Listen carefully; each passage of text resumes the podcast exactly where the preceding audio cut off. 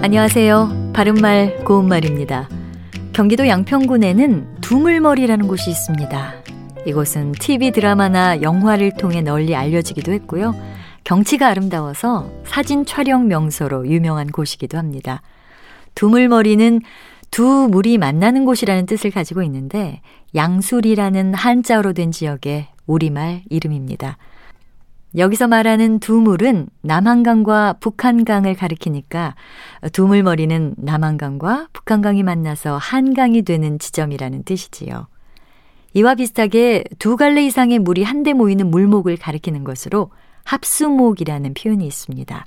합수목에서 합수는 여러 갈래의 물이 한데 모여 흐르는 것을 뜻하는 한자어고요.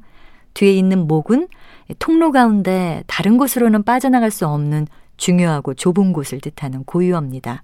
그리고 합수목을 우리 고유어로는 아우라지라고 합니다.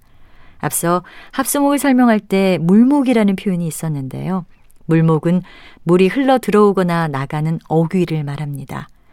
목이라는 말이 들어간 것으로 물목 외에도 길목이라는 표현도 있지요. 길목은 큰 길에서 좁은 길로 들어가는 어귀를 뜻하고요. 길머리라고도 합니다.